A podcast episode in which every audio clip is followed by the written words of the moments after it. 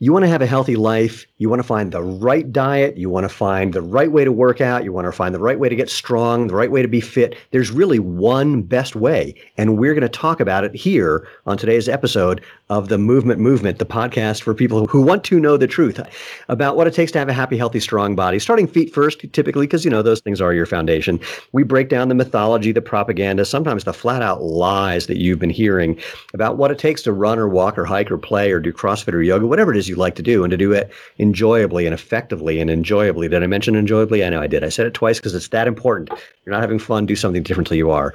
And we call this the movement movement because we're creating a movement that involves you, and I'll say more about that in a second, about natural movement, letting your body do what bodies are supposed to do, the way they're designed to work. And the part that's about you is really simple. Spread the word. The way you can do that is easy. Go to www.jointhemovementmovement.com.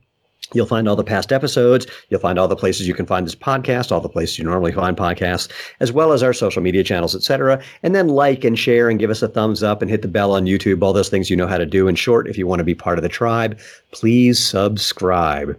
So let us jump in. Brian, how are you, sir? I'm doing good. How are you, Steven? I'm doing great. Um, do me a favor and uh, introduce yourself and tell people who you are and what you're doing here. So, my name is Brian Tabor. I uh, run a personal training business in San Diego, California called Strong Made Simple, working with people obviously online mostly this past year. I come from a background of strength and conditioning and uh, got a master's degree in exercise physiology and even competed in strongman and won a lightweight national championship way Sweet. back in the day. So, really, what I do is I try to take the lessons I learned from those things and help people to get stronger so that they can do more of the things that are important to them, not necessarily spend more time in the gym. I didn't know that strongman had weight categories. Yeah, neither did I when I got started. That was actually a funny thing. Whenever I went to go try it out, the people I was meeting with, they were like the state chairs, and they're like, "Wow, you're really good at this. You could do well." And I was like, uh, I don't know if you've seen me, but I weigh like 170 pounds, and you all are double my size. And they're right. like, "There's weight categories." Now at the like professional level, no, right. it's like oh. you're either Brian Shaw or you're nobody. But amateur level, there are weight classes under 175, under 200, under 230. The one thing is people usually laugh. They're like, under 175 is the lightweight. And I'm like, well, yeah. It's like, dude, I weigh 147 right now. You know, in yeah. fact, I love the idea of CrossFit, but the guys who are like the perfect CrossFit competitors are like 185, 190. And, you know, mm-hmm. I mean, I can pull 300 pounds, you know, not a problem, but not as well as someone who weighs 190. So, yeah, yeah fascinating. So, all the same events, nothing's changed, just slightly different weights? Slightly different weights. And I mean, sometimes pretty similar weights. Like, I mean, I had contests where, you know, the heavyweights were moving a 700 pound yoke and they're like, hey, it's 600 for you. And I was like, but he's two of me. well, you know, as other thing, I want to have um, height graded competition for some things. Like, I think there should be a height graded high jump because I'm five five so, yeah. you know, I have no I stand no chance against someone who's six four. But proportionally, I got pretty good, you know, leaping. So if they would only do age graded, weight graded, height graded competition, I think we're onto something.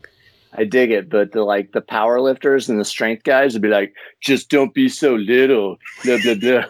and uh, I think some strongman contests like they'll take your yoke height for yeah. like the how high the bar is for the yoke you want to carry, and they make that like your stone over bar height. Oh, so interesting. The, so the taller guys, unless they want to squat really deep to pick up the yoke, they got to move the move the Atlas stone a little bit farther. I've only seen that in a few competitions. I don't know how often people really do that. Well, in professional and not in powerlifting so much, although they do weight categories as well, but Olympic lifting, you know, I mean, there's like these super lightweight guys who mm-hmm. who weigh 120 pounds and they're lifting three times their body weight. And it's not it doesn't look as impressive because the numbers aren't as big. There's not as many plates on the side of the bar.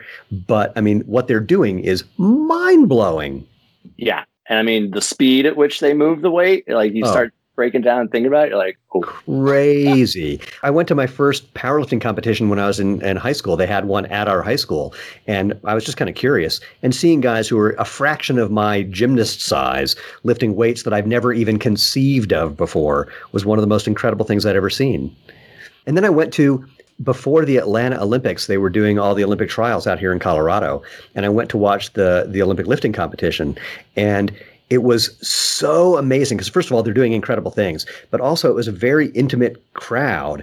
And you know the adrenaline that all the lifters are feeling you get and it's like you get so into it. I mean it was just mm-hmm. amazing and so much fun and super exciting. And then i went to see it in at the actual olympics in atlanta and you're so far away from where they're lifting that it just didn't it was like eh whatever i'd better better watch this on tv really got to get binoculars. Yeah it just wasn't fun at all. But anyway, let's jump into the topic uh, that I teased with. You know, look, if you go into a bookstore, you're going to find that there's a best diet for you. There's the diet that's right for everyone. There's the best workout, whether it's high intensity intervals or whatever the hell it is. There's the best workout. There's the best whatever. You know, we just got to, it's like this one thing that's all anyone needs to do and it's going to work out perfectly. You apparently may not agree with that. oh, yeah. No, I mean, just the same way you want everybody to kind of live feet first and and get to where they're kind of more in tune with their toes. I want people to feel stronger in what they're doing. And so I immediately want to help people when they start telling me about their fitness goals, think about, okay, what do we do to get stronger? What do we do, you know, to help improve this? But uh, the reality is, um, my system using and what I do with a barbell and dumbbells is not always the best for every single person just because some people don't like the way a barbell feels or mm. the way a dumbbell feels. Uh, other people love kettlebells because that that everything's fast and snappy and it feels a bit different. Um, but then there's the other person who's like oh i hate that kettlebell on my arm when i try to press. So you need to find what's fun for you that is, you know, you just said something that I'd never thought of that's so interesting. First of all, for people who are just listening to this, they can't see that there's a green barbell behind you on a rack. um, so, first, the fact that you have a barbell on a rack behind you is fun. But um, I didn't even know they made green barbells. You know, I don't mean that it's environmentally friendly. I mean, it's actually green. Yeah, this is from uh, American Barbell, and it's just one of their. It's got the the Cerakote finish, and I mean, you can get barbells from American Barbell, Rogue, and what's called Cerakote and it's it comes in pretty much any color you want nowadays. And so, oh, yeah, this is. I mean, boy, get a barbell to match your decor. Um, yeah, I can show that if we're probably going. Oh, green couch, down here, green barbell. Oh, yeah, that's good. That, that that would make my wife extraordinarily happy. But the point you made of you know some people just don't feel comfortable with it. I never thought about kind of the psychological relationship between you and the implements. But it's really true. I mean, a barbell, there's a feeling about that that might not fit the way you something, the way you think, the way you feel. You know, dumbbells, the fact that it's a, slightly unstable thing and you're, you know, doing stuff independently in each arm, you know, that might feel less comfortable because you don't have the stability of a barbell. But a barbell is kind of an imposing thing. I mean, it really is, it's almost weapon like, frankly. Very much so. I mean, whenever I, I get to meet with people in person, I do it at a university rec center on campus at San Diego State University.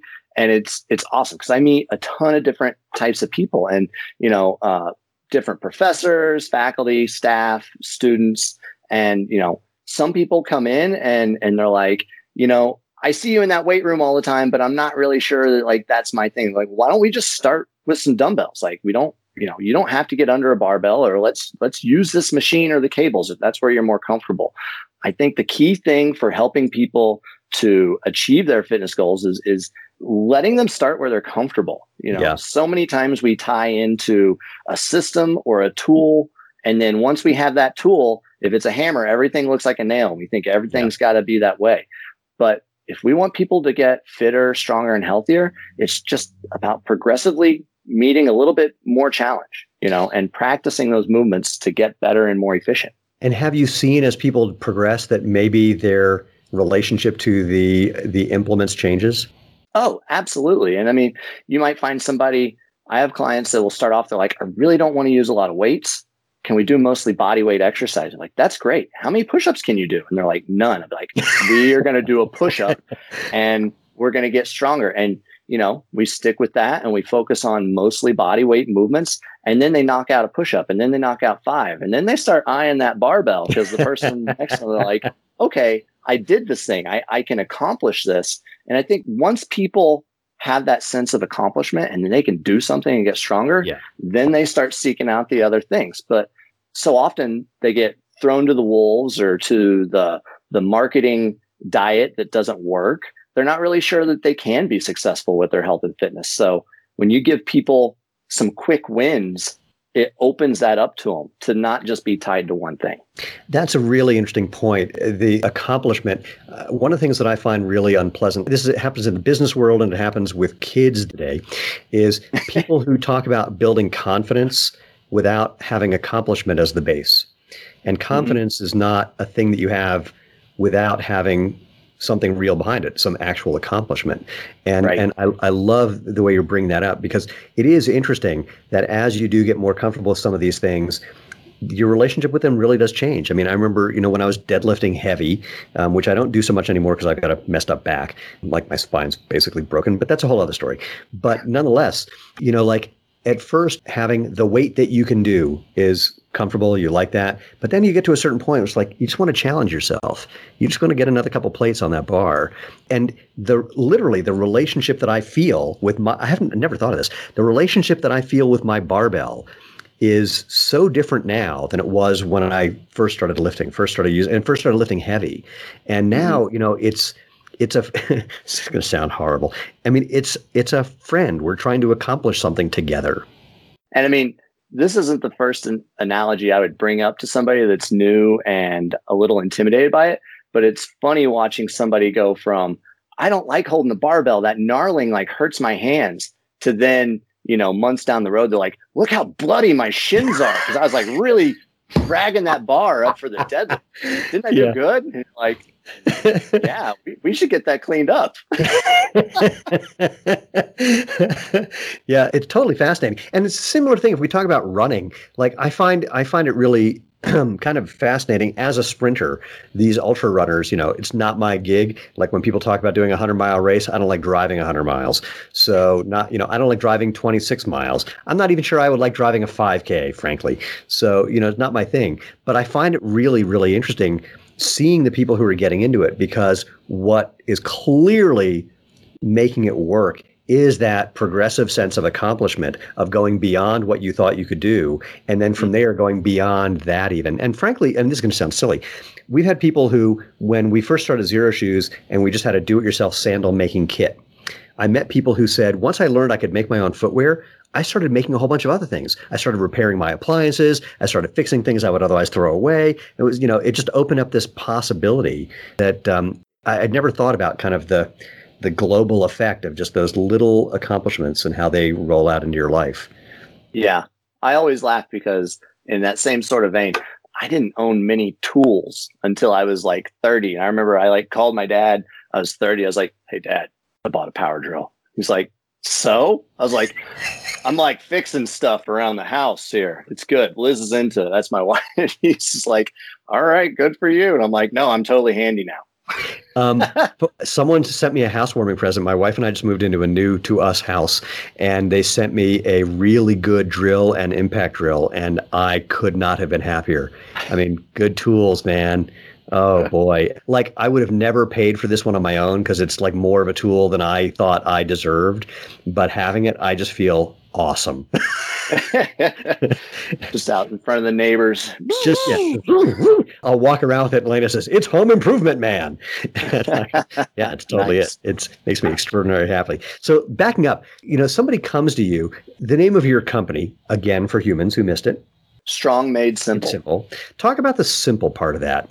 Well, you know, the simple part of that is I really try to just get people to focus in on I think most fitness professionals now are just consider like these are big basic movement patterns. And everybody kind of has their own little iterations of it based on how they teach it. But it's like an upper body push, an upper body pull, lower body push, a lower body pull, or you know, if you want to call it a hinge or a quad dominant, and then some sort of core work or rotation, and however that all ties in. So I try to get people to focus in on what are we going to get the most impact from with the or yeah, biggest impact with the least amount of effort. What's our low hanging mm-hmm. fruit? And then we just practice that. We're not trying to constantly vary and change things. We want to stick to the things that are going to help us make the most progress and then consistently practice it. You know, sometimes that means pushing it and making it really challenging, but other times that means just staying within what we know we're capable of and right. kind of honing our movement patterns with it. So I'm always looking for those big compound movements for people to do, but I will meet people wherever they're at within reason on and like what tool we use, what regression or progression we use, and we start there. And I usually try to find something that's honestly a little too easy. So in those first days, guess what? They're stacking up wins and they're like, oh wow, cool, I did that. And then we get the next one. So I want to talk about what you know how you would stack up those wins and start with something really small. But I want to back up to the first part so people really get it. Like so, the upper body push. There's if you think about it, um, there's different angles. So you could do you know like a military press, overhead press. Mm-hmm. You could do a bench press. So you know mm-hmm. it's a, still a push, but you're lying down. So those are two most common upper body push exercises pull pull-ups or chin-ups or rows so same idea mm-hmm. you're either you know starting with your arms above your head or you're starting like the op- basically take a bench press and turn it upside down uh, for mm-hmm. people who are trying to get that one way of thinking about that um, for leg stuff squats are the obvious thing deadlift is kind of an obvious thing i know a lot of people get very intimidated by both of those exercises and rightly so because mm-hmm. if you're if you aren't if you don't sort of master the form, it can be problematic. So those are just some examples of, you know, you want to think of any other examples on those core compound movements that you want to toss in? Um, you kind of hit it right there. And it just depends on, Pretty you know, changing which implement they use or if they're using body weight and, and going from there. I feel like I had something and I, I lost it a little bit, but I mean, that's pretty much it. You push things yeah. overhead, you push things sort of, oh, I know what I was going to say. Um, most of the time I have people push and pull things horizontally. You know, I work with a lot of people on a college campus, a lot of people that spend a lot of time at computers and desks. And I mean, even if they're not on campus, a lot of people spending time at computers and desks, pushing and pressing and pulling weight overhead just honestly isn't that friendly right away. You right. know, I'll do kind of a, a bastardized amalgamation of a of an FMS screen, you know, and if they're not getting anywhere close to touching their hands together behind their head when they do that or you know they got that crankiness like all right cool we need to you know we're going to start addressing that with some mobility patterns in between your other exercises. So we're just going to kind of mix the medicine with the uh, you know with the fun stuff and get it in there that's a really interesting point. Uh, so, for people who don't understand FMS, so about functional movement, so that's another interesting component is that people do have things, ways of moving that they're good at, ways of moving that they're bad at, and that's an interesting challenge or opportunity because you, on the one hand, you don't want to put yourself in a bad situation by making something that you're bad at worse. But if mm-hmm. you're bad at it, that means there's something to address, and it's usually in my experience, I'm curious what yours is. You know, to address that, you normally have to back up to something that is almost childlike or childish in the movement, just to kind of find a way to get things to head in the right direction. Have a, enough something. I mean, you've got when you work with people about some movement problem, what mm-hmm. do you find yourself doing most often? And I want to go back to that thing about horizontal pushing and pulling and get some examples about that too. If they're not able to do any overhead pressing, I can often revert to like a landmine press because it's kind of up and forward and pretty friendly. And then in terms of trying to improve that mobility through their shoulders and their thoracic spine along the way, those just become things that we start adding in to warm ups or during rest periods if it's not too taxing and they can kind of work through say t-spine extensions on a foam roller and, and, those sorts of things so that they're still recovering and then they can get back to their main movement which might be a lunge or a deadlift pattern that they're comfortable with. And then over time, as we see their mobility improving, it's like, oh, hey, look how much closer your hands get together behind your back. Or, you know, they're like, oh, it's a lot easier to take off my bra or to take off my shirt, do things like you get those comments. You're like, all right, we're on the right path. Happily, I find it pretty easy to take off my bra. That's uh, good yeah, at the end of the day, just you know, right away. Do you find that when people do have some, uh, given you know how much time people are spending in computers and how much time they're spending sitting, are you finding that people, the biggest problem people have is sort of um, like a lack of strength in that would put them in proper alignment, or that things have just gotten overly tight?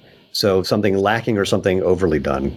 Are you seeing a pattern? I think, I think it's a combination of both, and I try to when I approach the idea of like, hey, we're going to try to loosen things up, we're going to try to stretch. I mean, I tell people that we're not actually lengthening those tissues. We are kind of changing your body's motor pattern in, in relationship between the antagonists that work around a certain joint. So one of the super common ones I see is is anterior pelvic tilt and just kind of really disengaged abdominal muscles and tight hip flexors. And it's like we don't want to just try to stretch out our hip flexors because they're tight in the front. We want to train our abdominal muscles to give us support from the front of the pelvis. We want to train our glutes and hamstrings to create tension from the backside of the pelvis and hips so that we can have that balance. I often tell people, you know, when they're walking around, try to imagine you got the like the shiniest belt buckle in Texas and you want that thing shining straight ahead. And they're like, wait, what? I'm like, well, you'd kind of pick it up. You wouldn't let it just like point down at the ground. You're trying to lift up. So that is like a really common one. I'm trying to engage the abdominal muscles. So we're not just thinking of my abs do crunches. Right. To thinking like my abs help me keep my pelvis in a good position and start my posture from the pelvis up, even whether it's when they're sitting or when they're standing and walking. That's a really, really common one. You know, the thing about having the engaging the glutes and the hamstrings to get your pelvis in line. So anterior pelvic tilt, the front of your pelvis is tipping down, and that, uh, like you were saying, can come from tightness in the um, hip flexors, for example, and, and laxity in the glutes and hamstrings. The lack of strength in glutes and hamstrings is one that I see so, so often, even among people who think they're doing a lot of things for that, like, you know, runners, where we mm-hmm. just see it all the time, where, you know, you poke your finger in their glutes and there's no tension there. And you say, now just try to, you know, make it so that I can't poke my finger in your glute so much. And they're like, oh my God, that's what my butt does. And in part, because, you know, in part it's because it's behind us. We don't see it and so we don't mm-hmm. get the feedback that we need to you know have it be obvious that that's problematic. And that's what like you said that supports your entire torso. That supports your back. That gives you additional strength. And people don't mm-hmm. you know just don't have that relationship. Same thing with like things with your shoulders. We don't see our back so we aren't paying attention to things that would open up the chest and have the back engaged in a way that can get your shoulders aligned well. Exactly. And then one of the ways that I can usually address this with people. And then also they get a light bulb win because it all starts to click together. Is, you know, we may start off doing some dead bug drills where they feel their abs or some breathing drills trying to feel their midsection working. It's like, okay, now we're going to do a glute bridge. I want you to squeeze tight through the glutes. And now give me that big forced exhale and they feel their abs tighten up. It's like, okay, we're working through. Now squeeze your hands together so your lats and your upper back get engaged. And like, okay. And at first it's like, well, what are all these things? Like, well, now do you feel that you've put all those things together? And then they stand up and give them a light dumbbell or something. It's like, now I want you to do that do goblet squat again and right. do all those things, put them together. And they're like, oh, why? Let me move from the 15 pound dumbbell to the 30. I'm good. Let's go. you know, they're like, That's... I didn't know this is how it worked. That's so interesting because I hadn't thought about it, but most people do think about the body as individual parts. I'm working on my glutes, I'm working on my arms, I'm working on my whatever. But they all do relate that way, where if you don't engage the whole thing properly, you're not using the first thing properly. Mm-hmm. That's really interesting. Another really good example, and it, it ties into minimalist shoes and, and things like that, is you know marching drills get people into a stance where they can march. It's like, okay, I want you to press down and really use your toes into the ground and then draw your knee up nice and high. And they're like, ow, my glutes like cramping up. It's like, yeah, because you're connected all the way down the floor. You're able to create that tension all the way up and through now. You're not just flopping around on a peg leg it's so funny you say that. In the last couple weeks, I've been doing a hip flexor exercise. Basically, I strap a weight to my foot, I stand with my back against the wall, and I just lift the knee of that foot that has the weight attached to it. And while I mm-hmm. feel it in my hip flexors, I feel it just as much, if not more, in the other side glute. Yep. And so I'm not doing anything for my butt, but the next day my butt is more sore than my my hip flexors. Yeah, and I mean, people when they feel those things, and you can and tie it all together for them it all starts to make more sense. And mm-hmm. and you can say it to them in a way that is is still their language and the words that they would use. Be like hey you feel that right in your ass cheek? And they're like yeah it goes to the you know? And you know you start speaking people's language instead of trying to tell them about their piriformis or things like that. Like yeah we're gonna you're gonna feel it in the side of your butt. You know right. you're gonna rotate over. Speaking to people in the language that they already use even if it's not perfect fitness speak that you would yeah. get at like a, a, conference. You know, you're there to help those people understand it, not to go speak to colleagues. So, yeah, that's brilliant. Uh, backing up to the whole thing of starting with, uh, especially with horizontal pushing and pulling, can you give some more examples of that for people who because I like the idea of uh, people who are listening or watching. I mean, you know, we don't believe there's a one size fits all something, but there are common factors, let's say. And so yeah. there's you know things where we're all basically built fundamentally the same. So using those basic core compound movements, pushing, pulling, etc. These are variations of that. So I want to you know make sure that people are able to walk away with something they can experiment with. So can you say more about the horizontal pushing and pulling? Yeah, you know, horizontal pushing might start with something. I, I try to get a lot of people to do push ups. I have like a how to do your first push up guide on my website because it's that thing that like people equate being able to do push-ups with like, hey, I'm strong. It's the thing mm. that the guys in the military do. Push-ups, you're strong. So it's a it's a big win. But that might start with pushing against a wall. It's just pressing forward. And now that is horizontal relative to the earth. And it gets more challenging as we move down to the ground, even though our arms are then vertical, it's still horizontal relative to you, horizontal mm-hmm. relative to your posture and pushing through. So it might start with just moving down in levels to make that incrementally more challenging. Yeah. yeah. yeah.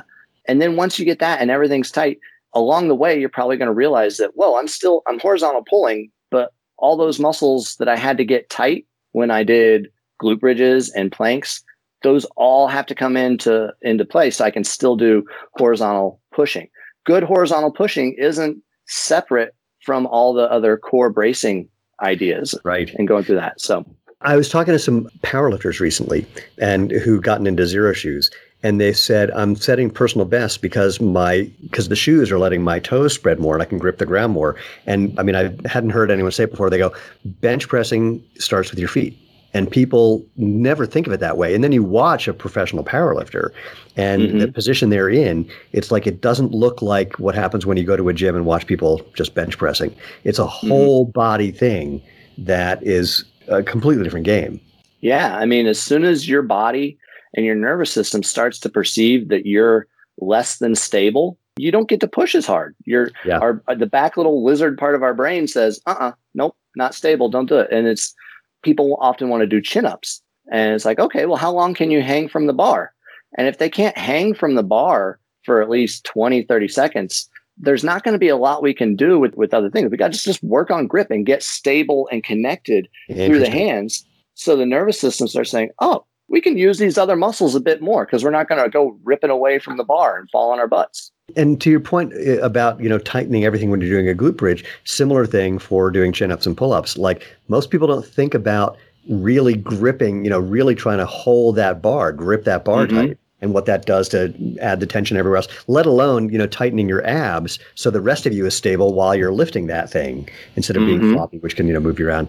I really love this idea that we're playing with of just getting the whole body engaged in what most people think of as single joint or, you know, s- simpler movements.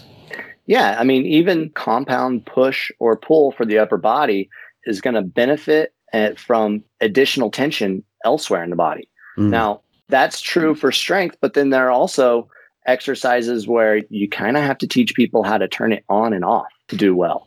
Oh, and that's where I think you start getting into a little bit more of this isn't just about absolute strength for someone, but learning how to use it and turn it on and off in an athletic manner. You might be able to speak yeah, to this more, but one, well, one of the things that I often heard is sprinters aren't fast because they push on the ground harder than everybody else. Is that they can turn it off so that their leg moves freely and spins back around to do it again faster. Because mm. if you mm. try to keep all that tension, you move slow. So right. they can turn it off and on and do that quick ground reaction force faster than anybody else. But then it, it turns way off just to spin back around and take that next step. So I've always kind of liked that. Like you got to be able to turn it on and off to do things more athletically. When I first started sprinting again, um, when I was 45, it was fascinating to me to feel how much better I could run when I was focusing on relaxing. Mm-hmm. It's like how much, how little effort can I put into this? And you're right. I mean, the thing that I felt is that my cadence picked up, that I'm just moving my legs faster, which was, it seems really counterintuitive, but it, you know, then you have the experience and who cares what you think? The experience just told you. So right. that's a good one. I ran hurdles in high school and I did the 110s and the lows, but I love the 110s because it was like you had three steps, right? You, then you go, and if you got it just right, it felt like you barely touched the ground. And it was just like, that is like a crazy feeling. I try to, I've been including more running into my own workouts and stuff lately. Uh, I live close to the beach in the bay and I've just been mm. running around. So I've just been adding in little pickups and I'll see like, okay, there are like five tile squares. I just want to try to recreate that feeling. Like how fast do my feet float over five concrete squares and then I'm back to my easy run. I watched have you seen the show Your Honor? I'm going to say something bad about mm-hmm. Bryan Cranston. So no. it's on Showtime. Bryan Cranston's a star, and in the first, I just started watching it. I, it's uh, really anxiety producing. Um, for anyone who doesn't know, it's the story of a judge. His son accidentally hits a kid and kills him with his car, and it happens that the kid is, and they're going to go to the police and you know fess up. And then uh, Bryan Cranston's character discovers that the kid that his son killed is the son of like the biggest mob boss in town. And so, oh, we can't tell anyone because then we're all going to get killed. So, but anyway, the, the first part of the of the show opens with him running, and he's running in a way and I like couldn't figure out what he was doing. It looked weird. And it was really that he was kind of like walking really fast. So he wasn't hitting the ground in that light way that you described. He was just kind of like landing on the ground and then pulling his foot underneath him. And he was accomplishing running, but it certainly wasn't anything that was going to be enjoyable. Mm-hmm. Anyway, that's neither here nor there. So backing up, so we did we talked about horizontal push, talk about horizontal pull. So horizontal pulls, that's that's going to be all of our big rowing movements. So one arm dumbbell rows, seated cable rows are usually the ones that people are the most comfortable with in a gym or some sort of machine you can put your chest against. You just pull and pinch through the shoulder blades and the upper back. These are something that I honestly, even though I, I'll put a lot of emphasis for the push up because people can buy into it quickly, they may not realize that like, oh, we did you know, push ups and then rows. And then I also did some squats and I did rows with those too, because our lives happen in front of us and in our cars yeah. and on our phones. So we're always kind of pulled forward. Horizontal pulling is, is a really important one. So we start to strengthen those muscles that help us to kind of it's that same relationship of being tight or loose, having a good relationship in the tension between the muscles in the front of our body, our pecs and our shoulders, and those muscles in the in the upper back, so that we have that relationship. Our shoulders can sit back and we can have good posture. And as often as people just start getting more that horizontal pulling, it's like, oh wait, I can get my hands overhead. And they don't even realize that, you know, unrelated to a corrective drill or whatever, they're just doing rows. Now their overhead mobility is better. I had um, so I'm a former All American gymnast, and all gymnasts that I know mm-hmm. come out with bad shoulders in some way. And so the, my right shoulder is kind of wacky, and I couldn't reach the middle of my back, et cetera, et cetera. And I don't remember where I got the idea, but I just decided I set up a, a chin up bar in the door of one of the bathrooms in our house. And so I just had a thing where I decided I'm going to do five chin ups or five pull ups every time I go in or out of the bathroom. And mm-hmm. I was amazed. I'd seen so many massage therapists and physical therapists who tried to loosen up things in my shoulder. But when I just started strengthening things by doing that pulling, it's not horizontal per se, but I really focused on engaging. Yeah. The engaging my back before I engaged my arms, I was mm-hmm. amazed to see how much more flexible my shoulder became from building up that strength from that pulling motion. Yeah, and you're also just working through a big full range of motion, stretching the lats right. and all those muscles right. through the back each time you do hang vertically. Yeah, that was a really interesting one. Um, you said something about pulling that gave me a thought. You know, one of the problems with pulling exercises that I think for many people is you don't get the same pump that you get on things that are in front of your body. Yeah. Like you do bench pressing and you feel your chest is pumped up. You do rowing things and you don't feel like your back is pumped up. Yeah. Sometimes with things like that, you can kind of, you know, again, add something fun to the medicine. So back and biceps day, people love it because guess what? Every back exercise or like pulling exercise is a little bit of a bicep exercise. You add True. another bicep drill in there, and it's like, oh wow, I'm feeling pumped up through my arms. It's like, yeah, but we're also doing a great job of pulling the shoulders right. back. Isn't that great? And people start having more fun. They like the way that feels, a little bit of, you know, pump. When people ask me about what I do for working out, I go, well, since I'm still competing as a sprinter, I focus primarily on things that have value to me as a sprinter. And then because I'm vain, I do some bench pressing and chin ups. Yeah. Nothing wrong with that. No, look, it's just the way it is. You know, I, Mhm. I I like I like it when I when I'm taking off my shirt and my wife goes, "Ooh," uh, I'm all for that. So I don't need it. It's completely useless. If I'm putting on weight in my upper body, it doesn't help me run, and I can't not do those two exercises. Yeah. It's the way it is. There's absolutely nothing wrong with that. And you know, some people want to like poo poo of like, is it functional or whatever their definition of functional is. If it means Right. it carries over, if it's on a on a unstable surface wire, is like if you're enjoying it and it, it's good for you and it's not hurting you, like go for it. And if you like the way your t-shirts fit better, awesome. It's just one more path and window into all the other awesome benefits and things you can do. Yeah. And I mean, I bring that up in part to kind of come back to what we started the conversation with is finding the thing that really does work for you.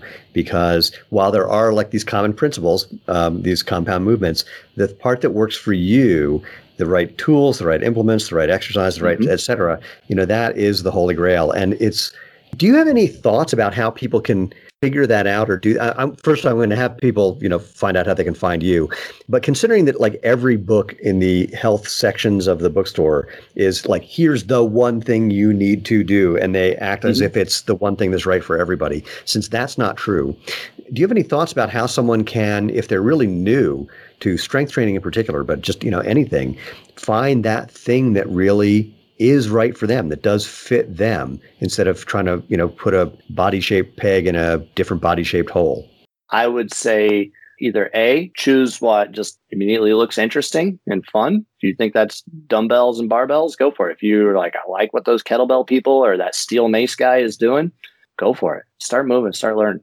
But also, and I think this is probably more important for most people to start, what is the path of least resistance? Like, what can you fall over when you, you know, walk out your door? Like, oh yeah, I like that. I'm I'm trying to do that thing because if you're not into the habit of exercising and you're not into it and you're not going to drive 30 minutes to the gym you know Yeah. you're not going to take that stop on the way home from work or get up early to go do it it's too far out of the way so do whatever is the most accessible you can do with a friend that so you have something that makes it gives it a fun factor. And then the fact that i have a few clients that remind me of this there are some people that just don't dig exercising you know? They always remind me like remember your idea of fun is not our idea of fun. I do this because it helps me feel better and do the other things i want to go do. I want to go feel good and go hike or i want to go surf. I could care less about this hour in the gym it helps So- me do the other things Yeah, it's like I, I don't like working out, but I like having worked out. hmm Yeah, yeah, And yeah. that's totally fine That's Like, fine. If I that's think- the way your brain is wired, then that works. Yeah. I think the best thing there is just to relate the benefit of like, why are we doing this? You Yeah. know, always having that that reason of why we're trying to what we're trying to accomplish, keeping that forefront of those people's minds. So That's you got to really figure good out point. What's right for you. Are you the type of person you need to know why you're doing it? Because exercise really isn't your thing. That's how you get going. If you're the type of person that you just you're not into the habit and it's it's different, but you might get into it, it needs to be the most easily accessible path of least resistance. You know, you just gave me made me think of something that uh, hadn't occurred to me before, which is that you know, exercise. How do I want to say this? There are a lot of times where we think that there's a problem with us that's actually it's not a bug, it's a feature of being Mhm. human. And it just occurred to me that most people don't like exercise because it's not normal. Like the way we evolved, exercise was just part of our daily life. We Mhm. needed to pick things up. We needed to put things down. We needed to carry things. We needed to get place to place. It was just part of our life. To make it artificial, it should seem weird. I mean, not for everyone, but it's not surprising if it seems weird because it is weird. It's Yeah. a somewhat artificial thing. People, I don't know that anyone's ever thought about this, but like, let's say you're working on one of our home improvement van projects, um, and you can be carrying boxes around like all day. You'll get tired. But if you look at how much weight you move during that time, it's probably more than you would have done if you went to the gym. But it's Oh, just part of what you're doing. And so there's a whole different relationship to that. So, you know, yeah, if if exercise seems wrong to you or unpleasant or whatever, you're not broken. It doesn't mean you need to find a way to make it seem good. That's probably a sign that you need to find a way to integrate something that's let's call it fake exercise mm-hmm. that accomplishes that purpose that doesn't feel like that kind of imposition and that imposition you know that's a reasonable position to have yeah and there are athletes that don't like going to the weight room like it's not their thing they like to exercise but like that's not their thing the only reason they're there is because they know it makes them go out and compete harder their thing is winning there's a video of Usain Bolt in the weight room and he's just like constantly talking about how much he hates it yeah yeah. You know, it's like, oh, it's the worst. And but he went and did it. And so it's an interesting point. There was another oh crap, there was another thought that you just gave me. Find a way to make it well, oh, you know, another one is so you and I are very much the same way. If it's not right in front of my face, it doesn't exist. So mm-hmm. that's why I've got my home gym near a place where there's a television, um, where I would just sit and do nothing, and the gym is right there. Otherwise, mm-hmm. it's just not going to happen. But for some people, they need to get out of the house for some people they need to go somewhere i a flashback to something my, my a story my father told about his father let's just say my father's mother not the nicest woman. And so my dad's growing up and my and he said to his father one day why do you go out every morning to get coffee in a newspaper? They can deliver the paper here and we can make coffee here. And my grandfather says then how would i get away from your mother and so you know if you need to go somewhere because that's the thing that's helpful for you then cool but you know, if you're joining a gym because you think that's the thing that's going to make you go to the gym, might not be the case. And you know, maybe you do need just a couple of somethings underneath your feet in your house mm-hmm. that allow you to, you know, do whatever you can in the most natural, easy way possible.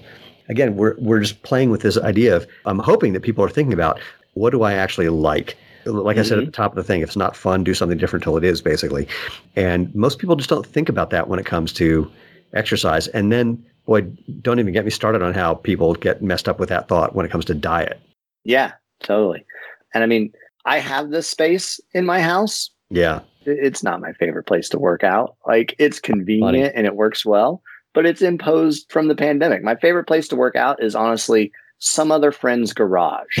not, even, not, even, necessarily a gym. I want to go yeah. to I may have all the same equipment in my garage right. or in my little space here, but I want to go to my buddy's garage because it's not the place where I lay lay my head and relax. It's not the place where I eat food and chill out.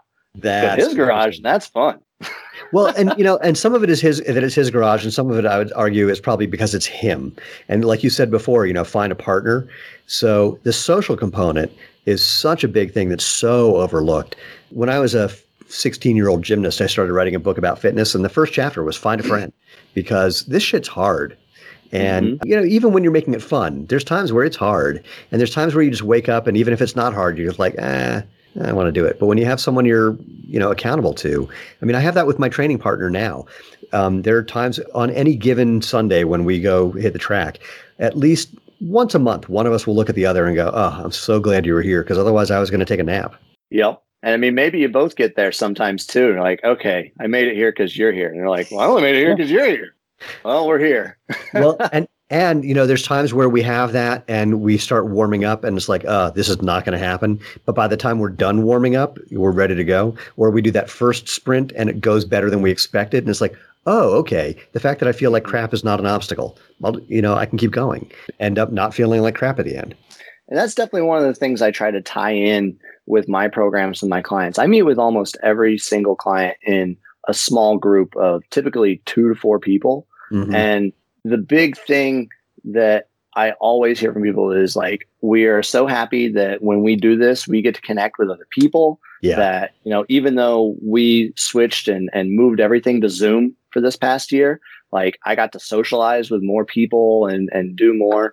I don't even try to shut down the conversation like in workouts too much, especially this right. last year, because you never know who hasn't talked to somebody all week or oh. and so if they want to talk and blab, I'm like, you know, blah blah blah. And I'm just like, hey, I gotta say one thing. Tell somebody what they gotta do. And then it's like, cool, back at it, talk. Because I mean, that's part of all of us being human and part of our old natural conditions. We want to talk and we want to communicate and see each other. I've got to tell you, our, our, customer happiness team here at Xero Shoes was reporting that phenomenon that people were calling, and it was clear that they didn't really have an issue that they needed help with. They just needed someone to talk to. And oh. you know, if, if you look at the, the duration of calls that we had pre-COVID and during COVID, and they went up significantly. People just like were so socially starved that to be able to pick up the mm-hmm. phone and talk to someone, you know, made them very, very happy. Let's say we were semi happy to accommodate. Every now and then we'd have to go, yeah, look, we got three other calls during this. I really, I mean, I've really got to go. You can try back at another time. yeah. You got to get uh, point them to the Facebook group. Go talk to other Xero shoe wearers. We do that. Well, you know, I do an Ask Me Anything on Facebook once a month, and it's it's really entertaining. There are people who've come to like every one that I've done, and they all they want to talk about is like, so what new recipe do you have? And I'm happy to do it. Um, i mean, I've become a really good cook during COVID, and some of the stuff that I f- have found is you know weird, like chocolate hummus. I did not know that was a thing. It is now one of my all-time favorite things. Wow. so, if you want the secret of chocolate hummus, you have to come to the Ask Me Anything, and okay. uh, or you can just look up chocolate hummus on on YouTube, and you will find a bunch of recipes. I will tell you the secret is taking the garbanzo beans and peeling off the skins, and okay. uh, because then when you blend it up, it's smoother. So I like it. Yeah. Pro tip. Yeah, that is a you know, pro tip. Um, I may have to come to one of the Ask Me Anything at some point. I don't even think I've mentioned, but I have like several pairs of Xero shoes. I got the Bode shoes. I got a oh, pair of the oh, sandals. Yeah. Oh, I've yeah. had like two or three pairs of the Hanas and the Prios. And the sandals, I can't remember which ones I have. A, they're amazing for walking around Europe in the rain. Yeah. Uh, my wife and I like to travel a lot and we've been like all these different areas, you know, and little different streets and stuff have little puddles. You're in a pair of sandals, like, eh, my feet are wet. You got yeah. shoes and socks on, you're like, my feet are wet. Like I've had so much fun in the sandals, be like, I don't care if my feet are wet. Like I'm just in these open sandals walking around. And then, you know, the other times I, I normally get a lot of steps, like you know, 15 is a is a low day for me whenever I'm in the gym bouncing all around and stuff. But we've had some days where I was just like wearing the the Hanas, and it's like we got like 45, 50,000 steps today, and all on cobblestones. And I've been kind of at the end of the day after like stepping on all the cobblestones. First, it's like, oh, it feels good, but then by the end of the day, you're like, I think my feet are beat up. Yeah, you know, look, when you do too much, you do too much. It's sort of funny. Yeah. My version of that, and thanks for sharing that. My version is so with one of our sandals, the Z Trek, which is basically just a thin piece of rubber, and the Z Trail, which has a little padding on it. When I wear the Z, if I switch from the Z Trail to the Trek, it's like, oh my God, I can feel things again. And then when mm-hmm. I switch back, it's like, oh my God, I'm getting a rest feeling so much. And so, you know, again, there's not a thing. There, it goes back and forth. It's sort of when people ask, you know, what's your favorite shoe? I go, it's the one that I happen to be wearing now. And then I will have forgotten another one, and then I put that on and go, oh my god, that was my favorite. How did I forget that? so they bounce back and forth. But I love we had that same experience when when Lane and I first started wearing basically nothing. There's a amazing trail just outside of Boulder that has about 12 different creek crossings and we would get to those crossings and we'd, we'd watch people trying to figure out the problem of how to make it across without getting their shoes wet and we are just walking through the creek and they're looking yeah. at us like I want to do that. It's like, well, here's a card. Mm-hmm. we sold a lot of shoes on that trail. nice. That's a good one. Well, so wrapping it up, if people want to find out more about what you're up to, whether it's um, you already mentioned some stuff that's on your website, some resources that you have on your site, or finding you directly, especially since Zoom is a possibility. How can they find you? My website is strongmadesimple.com. If you go on there, I've got an ebook called Push-ups and Tacos. It's like the San Diego fitness guide because it's it's all the things it's the things I've been talking about. Like I want people to get quick workouts in that that meet their needs of like getting stronger and de- developing some mobility but then there's also a list of like a bunch of different things you can do outside for workouts. And then the same way that people like program their workouts in i tried to program in like the recreational activities of like cool this day you're going to go for the hike this day you're going to go for the surf this day you've got a 20 minute you know workout and then you're going to surf again. Like do the fun stuff. And then it's push-ups and tacos like instead of trying to figure out which diet is right for you or this that is you know talking about like hey let's just learn how to eat slower slow things eat mm-hmm. without distractions enjoy the hell out of your tacos and the cerveza. San diego's got tons of great beer. And just really slow it down. So instead of shoveling it in and, and staring at your phone learn to be a little bit more mindful. So they can kind of see what i'm about through the push-ups and tacos ebook. I'm going to be updating that with more workouts and, and ideas and things in there. Uh, you can find me on Instagram. I'm always posting weird stuff on there now, the reels and, and things. That's just at Strong Made Simple. Super easy. Anything Strong Made Simple, you can basically find me. Uh, my email is brian at Strong Made Simple. That's it. Uh, if when you update the book, um, please make sure you include in the taco section the magic of. Oh my God, I just lost the word. You're going to Uh, talk about Red Iguana or something? oh my God, no! But that's my favorite restaurant in I the world. I told you I've been listening to some of the podcasts, and were, you say something like that around somebody from San Diego about that.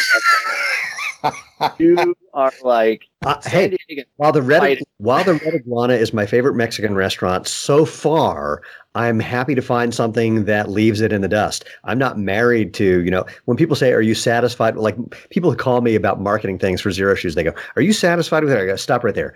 I'm not satisfied with anything. That's how we built this business." So I'm always curious about, you know, whatever the next thing is.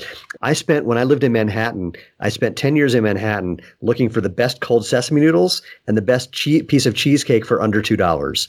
Those, those were missions that I was on for 10 years. It was I great. like the under two dollar caveat. Uh, had, to be, had to be. And ironically, the best cheesecake that I found for under $2 was at the place like a block away from where I lived that I walked by a hundred times without ever walking into until like the end of my mission. And then I went, oh, well, let's check it out. Holy crap. So here's what you have to add for tacos pickled onions. Oh yeah, Pickled little pinks. I mean, I didn't realize how easy it was to make them. And now um, we always have pickled onions, and I put them on practically everything. So, you know, pickled onions. I will have to see how easy they are to make myself. Variations on a theme. The magic, you know, Lena likes things a little sweeter, so I add some sugar, which otherwise, which is not the normal thing to do. But um, so you play with basically how much salt, how much sugar, but otherwise it's uh, it's essentially like a cup of water, a little less than a cup of vinegar. It doesn't matter what kind, just plain white vinegar is fine. Good, you know, good amount of salt, sugar to taste. Throw really, really thinly slice a red onion, throw it in there, give it an hour, and it'll last for a week or so if you don't eat it all within a day. This is what people are going to be getting on the Ask Me. Among other things. I'm happy to share Yeah. recipes. So uh, it's like what and you know what's when it comes to cooking, I'm let's do cooking made simple because I'm a huge fan of things that are gourmet flavor that take like no effort whatsoever. And uh, pickled onions is one of those. And you know, I'm also like one of the things that I used to bring to dinner parties was you find the black bean like re, um, what's it's like refried black bean mix. So it's basically just dried black beans, add hot water, and you get black bean dip. But then you Okay. add you add a um, a jar of salsa and whatever cheese, vegan or not, that you want. You know, a good chunk of cheese to make it a little stretchy and pulley.